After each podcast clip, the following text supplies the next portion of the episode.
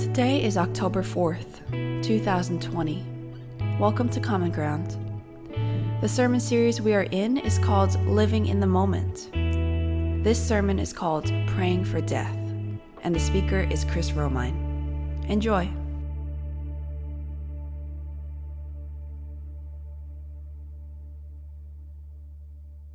If you're joining us uh, for the first time, we are a church that's uh, interested in, committed to addressing supremacy culture uh, in organizations, in e- each other, um, just in the way that humans form systems. And that's been an important sort of highlight and distinction about Common Ground. So actually, we don't stop at being queer celebrating. Uh, we don't stop at being anti-racist. We see the way that other forms of supremacy culture, whether it be economic supremacy culture, uh, or patriarchal and or patriarchal supremacy culture or nationalism the way these things have crept into our imagination um, infested it and the way that we turn to uh, the texts in scripture and the life of jesus to confront these things uh, because if we're a people who believe that good news comes from this way right that light comes from following uh, this god of light and love then it would follow uh, that we would be paying close attention to the text to see what it might be saying to us about what God does in the situations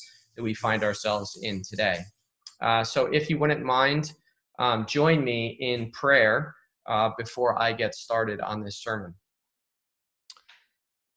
God of the Israelites and God of the Babylonians, uh, God of all peoples and places.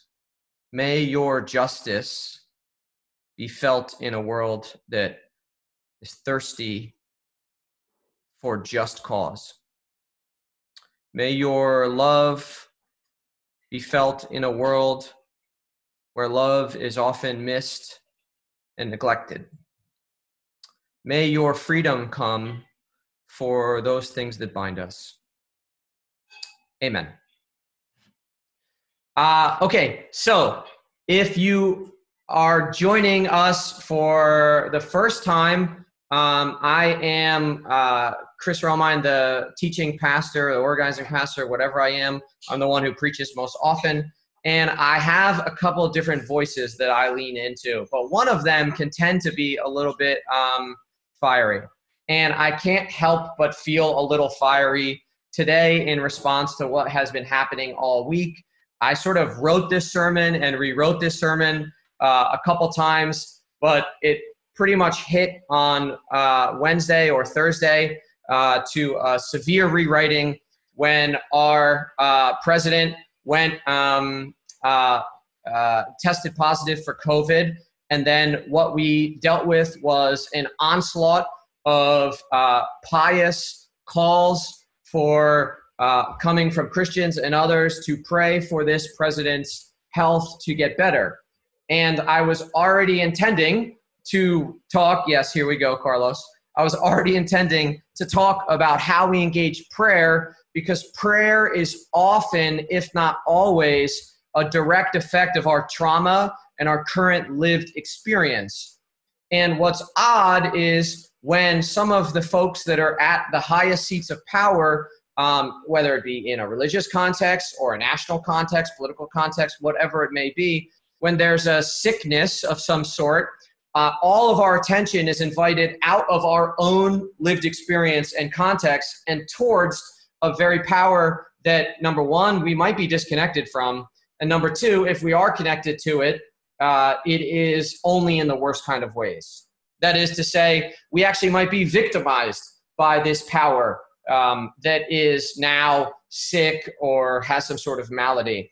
And I think it really begs the question in the Christian tradition, in the Christian imagination what do we pray for? And I would say further, what does the Bible ask us to pray for? What does it across time, right? Because it asks of it a sort of different posture throughout Scripture. It's not like there's a arc that's consistent. It's not like there's some graduation or some culmination. No, it's just all sorts of different prayers.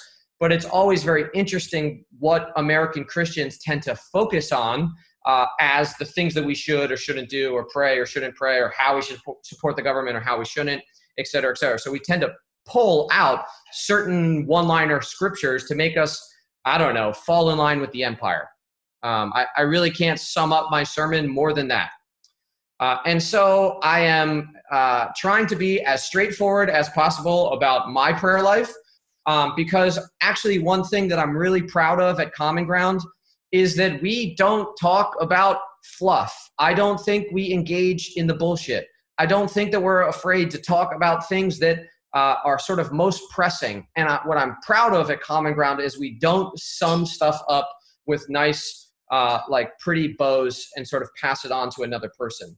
Two weeks ago, I invited us to just sit in the mess and the muck and the mire when your siblings or those who you have a heart for um, or your heart is with are going through the mess, right? To not try to solve the problems, to not try to give a one liner of how it's going to be better um, or it's going to be okay or that God is sitting on the throne, etc.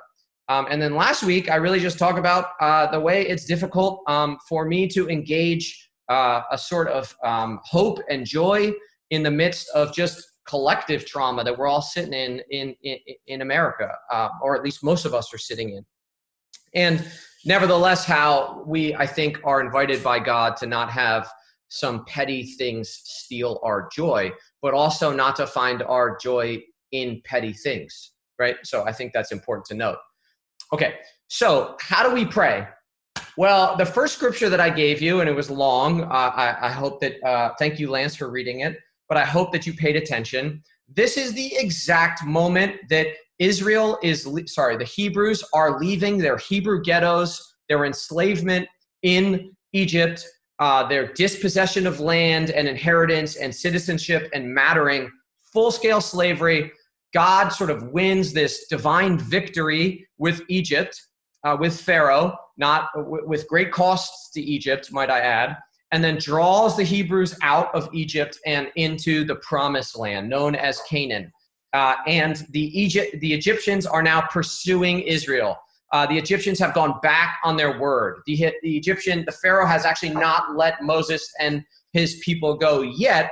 Uh, the Egyptians actually sort of had a second, uh, a reconsidering, if you will. The Pharaoh said, actually, I'm not all that happy that I just lost my entire free labor force. I'm going to go get them, right? And Pharaoh sort of chariots up and goes and um, and, uh, and, and pursues the uh, the Israelites. Uh, so the Israelites make it across the Reed Sea, which is sometimes been called the Red Sea, but actually the translation is Reed Sea um, because it had um, it had a tide that came in, and when the tide drew down, the reeds that below the surface would rise up, and when the tide was in, they were covered, etc. Um, and the Israelites were able to cross. And as Pharaoh is crossing himself with all his chariots, uh, uh, something happens. Something miraculous happens. God sucks up all the water from one place of the sea, dumps it on the Egyptians, and all of those uh, men, all of those fathers and sons and brothers and business owners um, and house maintainers and the royal court and Pharaoh are all sucked up in the sea.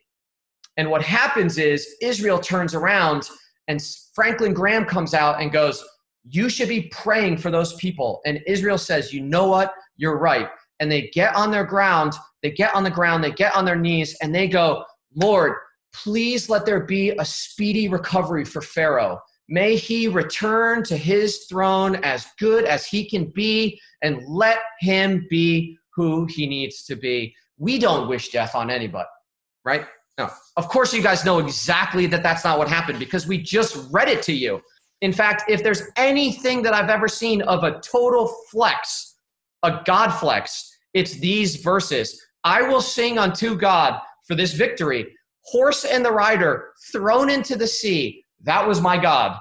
The Lord is a warrior. Chariots, chariots, dead. His captains, dead. His people, sunk. The deep sea covered them. Your strong hand, God, is the dominant hand, right? As the Egyptians are drowning in this sea, Israel cannot help but turn around and say, Thank God you are all dead. Good riddance. In fact, God has done this for you.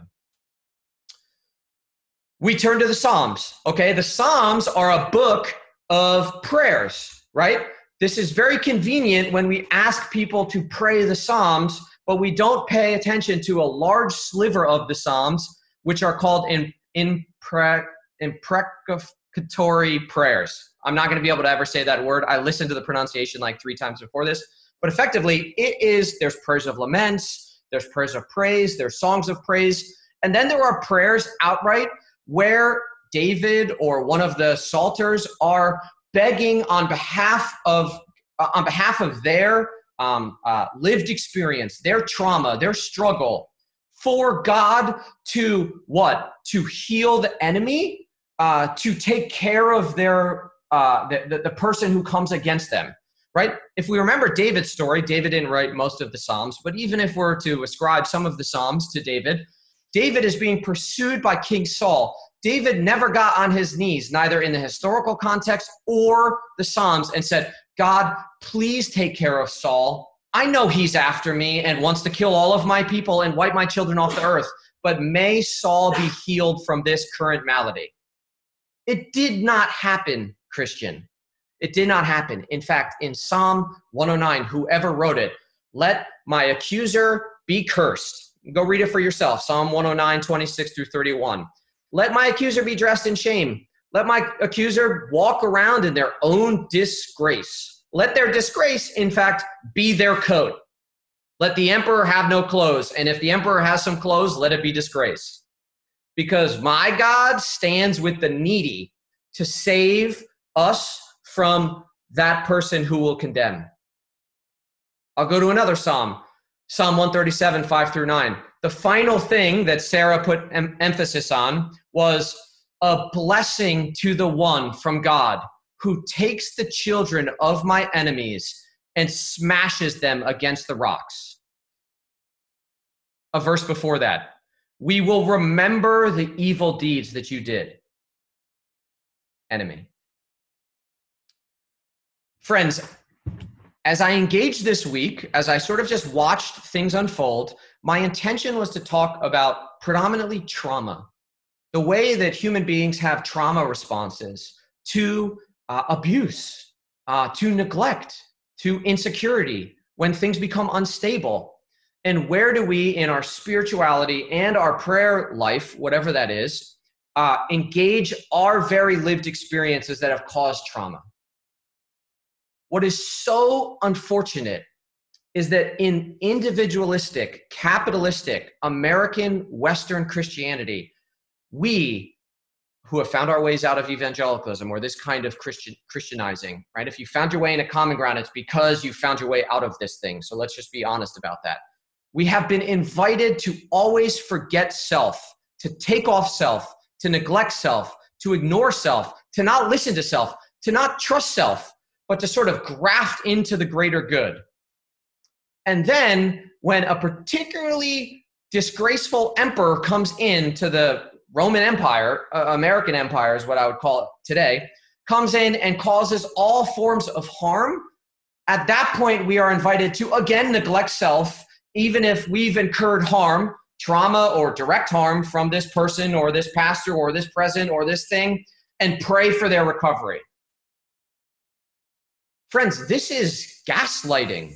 This is spiritual abuse. This is the opposite of what scripture asks us to do.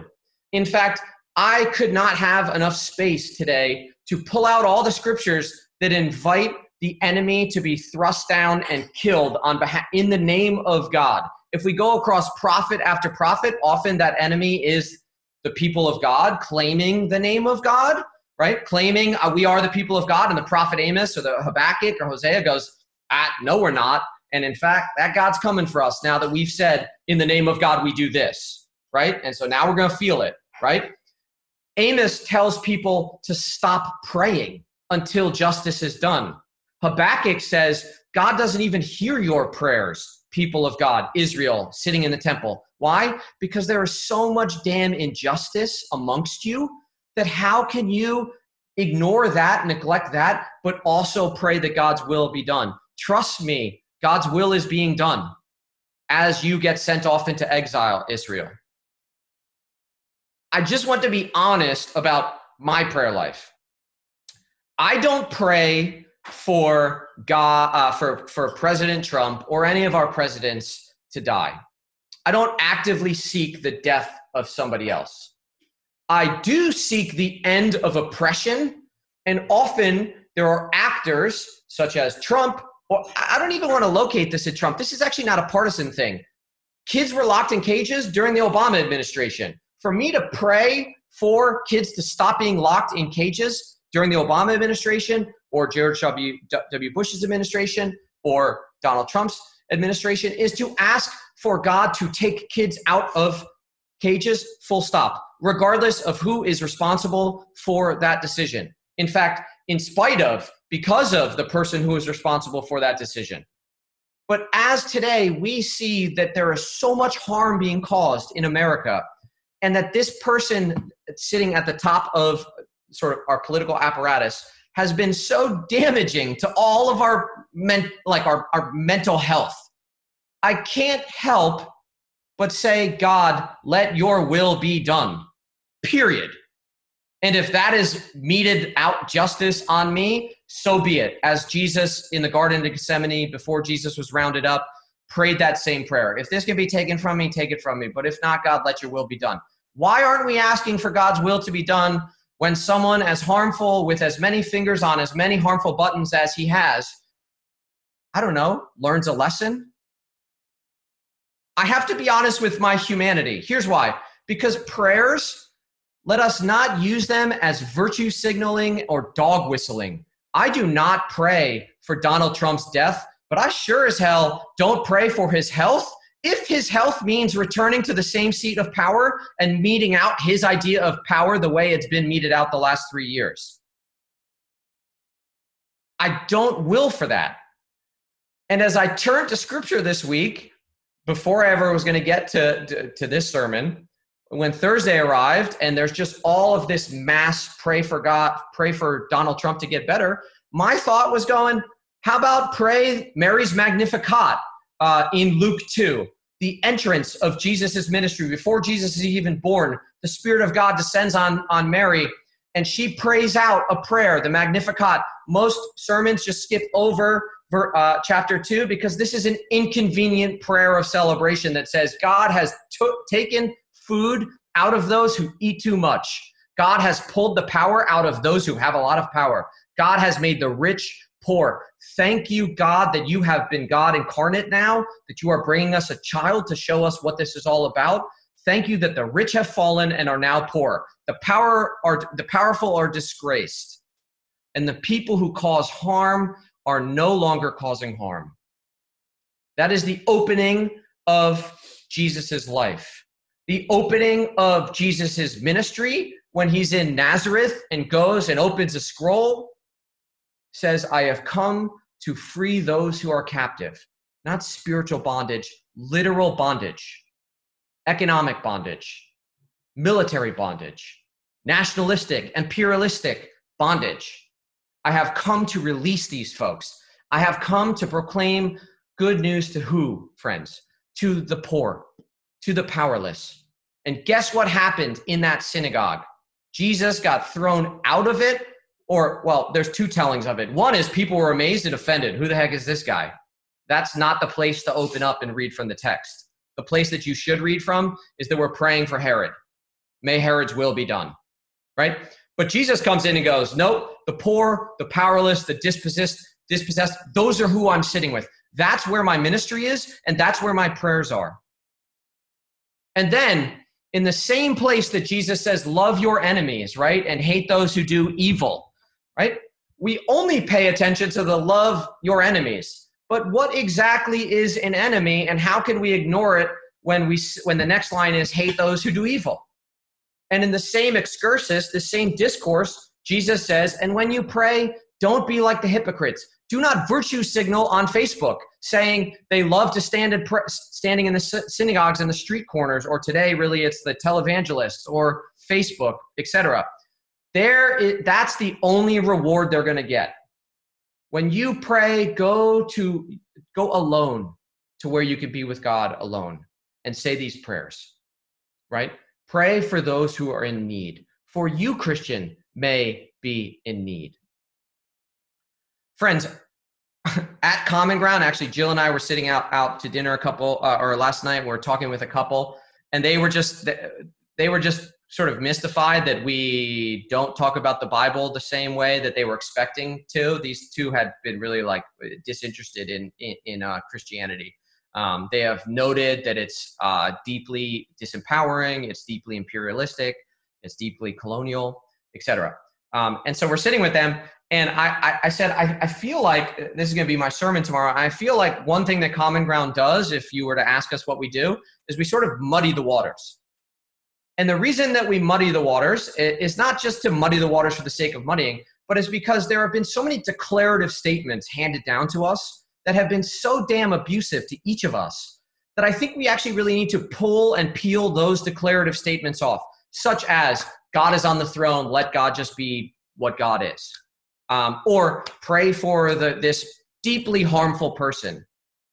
I actually turned over to uh, some of the conservative Christian spaces on the internet today um, and yesterday, and I read about these sorts of prayers, uh, imper, per, imprecatory prayers. I'm going to have to edit that out in the in the podcast. But these sorts of prayers, and actually, evangelicalism in America spends a lot of time saying, "Don't pray these prayers." Uh, they're there, but but pay attention to it. These prayers should be prayed, but um, they're not very violent and like don't don't don't have this sort of spirit. No, excuse me. The prayers are in the Bible. This is exactly the lived experience of a person who's being pursued by an enemy that says, "God, please kill that enemy if it means that I live." And if there's anything that I can relate to, it's the desire to stop incurring harm from someone else. And if there's anything that triggers me most as a child with trauma, it's more trauma and if there's anything that I'm going to pray for, it's not going to be the person doling out more trauma on my body or my mental health. It's going to be the things and the people and the organizations and the messages that actually limit that trauma and or help me heal from it. And if my prayer life becomes this thing of praying for my abuser, it's just I don't know, it's a weird thing. Like do you think that slaves were praying for their slave masters because one single line in Paul's gospel ask them to. You know what? Paul has all sorts of problems as well. Like Paul, we need to, Paul is another person who is preaching a sermon and writing letters that we should hold in context, the way we hold in context any words said by any single person. Okay? Paul says, pray for your slave masters. Slavery didn't mean it what it meant today in Paul's time. And also, you take that one verse of Paul and you put it against all the prayers of the the Psalms and of what Jesus is coming to say that Jesus is doing. And suddenly we have muddy waters, friends. And suddenly we're invited to enter prayer exactly as we want to. If there's anything I can leave you with this sermon, it's ex- enter prayer exactly how you want to. There are probably two things that I've heard in the last couple days. One, people unapologetically and publicly saying, I hope Donald Trump dies, right? People of faith, Guess who those people are? Queer folks, overwhelmingly in my, on my newsfeed, and BIPOC folks. Why is it, and Jill, why is it, why is it that white men are begging for Trump to speedily recover? And people of color are going, I, are you, I don't know that I want to pray that. Are we serious? Like, are we serious? Right? Okay. Let me close with this. Your trauma will inform your prayer life if your trauma has been from someone who has harmed you in a certain way, I am not asking you, and I don't think God is, to go and be praying for that person. The same way that Jesus came onto the scene and said that the rich will be toppled and the powerful will fall short, and those who are harming you will no longer harm, for the same words that Jesus read out of the prophet Isaiah, saying who he has come to preach to and pray for, and the same Jesus who says, Woe to you, Pharisees, not I'm praying for you, but woe to you, hypocrites who harm. Woe to you, greedy folk who seek power and control over the masses. You will not make it to the places that I'm going. He was being hyperbolic, I think, but nevertheless, that same Jesus is the Jesus that sits with you while you sit around going, I don't think I'm going to pray for this guy. I don't think I'm going to pray for Wall Street to get better. I don't think that I'm going to be praying for America to get much better because America hasn't been that great to me. I'm not going to be praying for the American church to get better. I'm not going to be praying for this thing to last or my company to last, et cetera, et cetera. You know what that is? A feeling. And your feelings are valid. And take your feelings to a God that sits with you in prayer and just let them be. And anyone who tries to police your or my prayer are probably the same people, mark my word, check your inventory, who will police bodies and citizenship and skin color and sexuality and who the heck you have sex with. The same people who will do that policing are the same people who stand up and police right now how you should pray. Pray exactly how you want to, friend, especially if you've been a victim to the harm that these people are not now praying for. I'm sorry, but I may not pray for Trump's death, but I sure as heck pray for the death of the oppression that he perpetuates. And you know what? I pray against the, perpetu- the, the perpetuation of the harm that I do in my own power in my own seat of power, in my own influence, the way my words cause harm. If people are praying against me because I've harmed them, that is a completely valid prayer and let God's will be done. I am not above reproach, neither are you, and especially neither is our president, whether it be Democrat, independent, socialist, Republican, you know, white supremacist, etc. Whatever it may be, we are carrying a gift, and the gift is our story. And our story comes with wins and our story comes with losses and our story comes with joy and our story comes with scars and that story goes into our heart and our heart pours out to a god that sits with us and listens to us and when we pray let that story whatever it is with whatever words they are be your story that is your prayer sibling that is your prayer if your prayer is may those children be dashed against the rocks guess what? We got a Bible verse for it. If your story is, may that person never have children and may those children be barren and may this person walk around with disgrace as clothes, that is your story. Let it be. Guess who's going to sit with it, with you in it? The Spirit of God. And let me be far from someone who doesn't sit with you in that as well. So if you pray for Donald Trump to get better, to get healthy, and I'm only using Donald Trump because that is the sort of pressing contemporary example that we have with us right now. But if you are praying for Donald Trump to get better, I really don't care about that prayer. Not because it's not valid, but because the prayer of the saints is the begging for God to stop oppression. So let let Donald Trump get better and may oppression stop right? Let his lungs breathe perfectly fine air. And also, God, more importantly, can we work a system wherein people who are trying to access our country because of asylum are not locked in cages? Can we work a system where all of us see that we are not free until all are free? May we, well, may we wholesale reject ideas that we are not connected to each other. May that be our prayer. And if that requires the condemnation of someone who we see as abuser, so be it. That is the most human thing. And I will give you Bible verse after Bible verse after Bible verse. If your pastor or your mom or your auntie or your Christian friends that are praying for your soul because now you've become a heretic in their eyes are asking you, please write me. I will send you Bible verse after Bible verse after Bible verse of God saying, don't pray.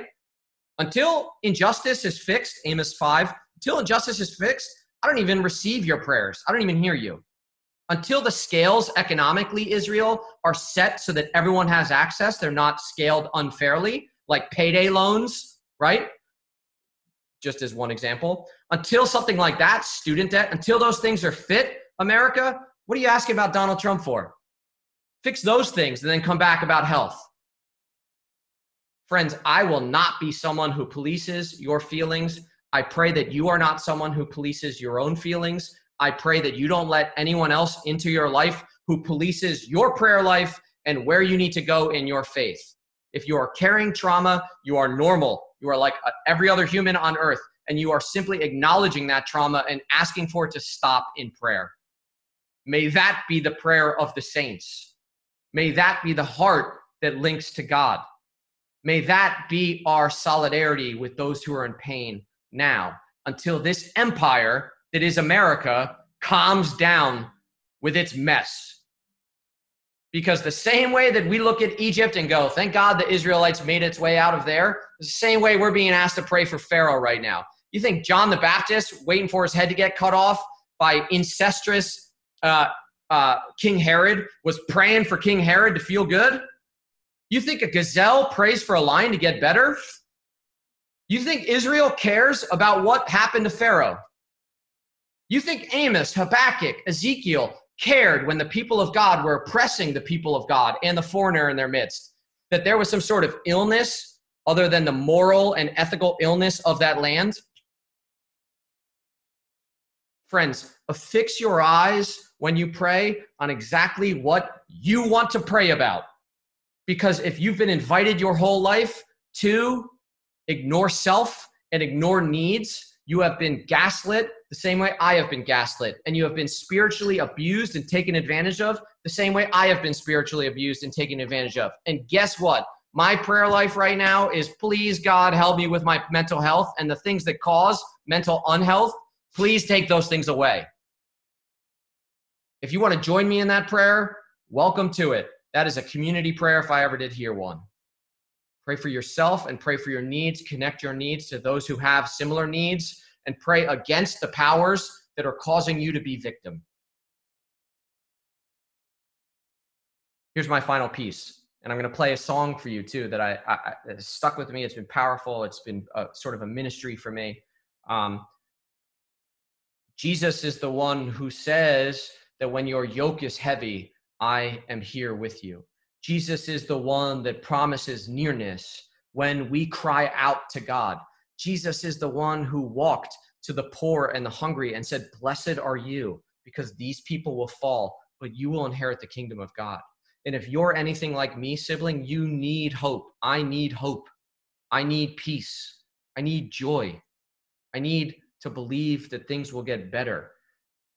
And the thing that keeps me around Jesus this is what I was saying last night to our friends that we met at dinner.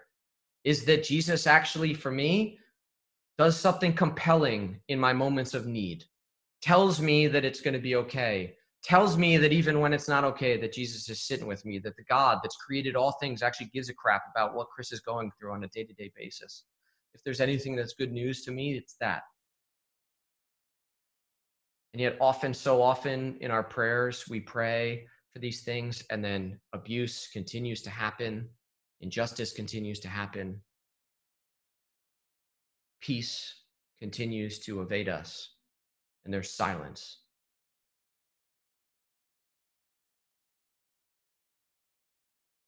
that silence i believe is pregnant with the spirit of god I believe that God is there. I believe that God is near us. I believe that she is speaking to us, whispering the way that she whispered to Elijah on that mountaintop from a few weeks ago.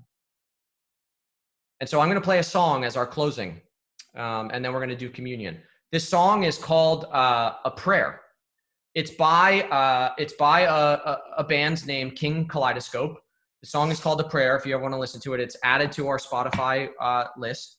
But this is going to be the energy that brings us into communion. I, I don't know what your cup of tea is. We all have different types of music, but I hope you enjoy this for its lyrical content. What the writer does here is crying out like the psalmist, crying out like King David, saying, Where are you, God? And then silence. And then what could be what this person's imagining, God's response. Uh, the song's a tearjerker, gets me every time because it reminds me actually, God is there listening to me saying, Where are you? And I think it's a healthy reminder that not all is lost, that we are not alone, and that God will actually work until all things are reconciled. So if you could, bear with me, and I'm going to pray this. I'm going to uh, play this. Hey, uh, I think if you've been here before, you're used to explicit content. This has one explicit word in it, so I'm just gonna let you know. It's a Christian band, drops an F bomb, but if you don't want to listen to that, mute. Um, we'll come back and wrap up after this.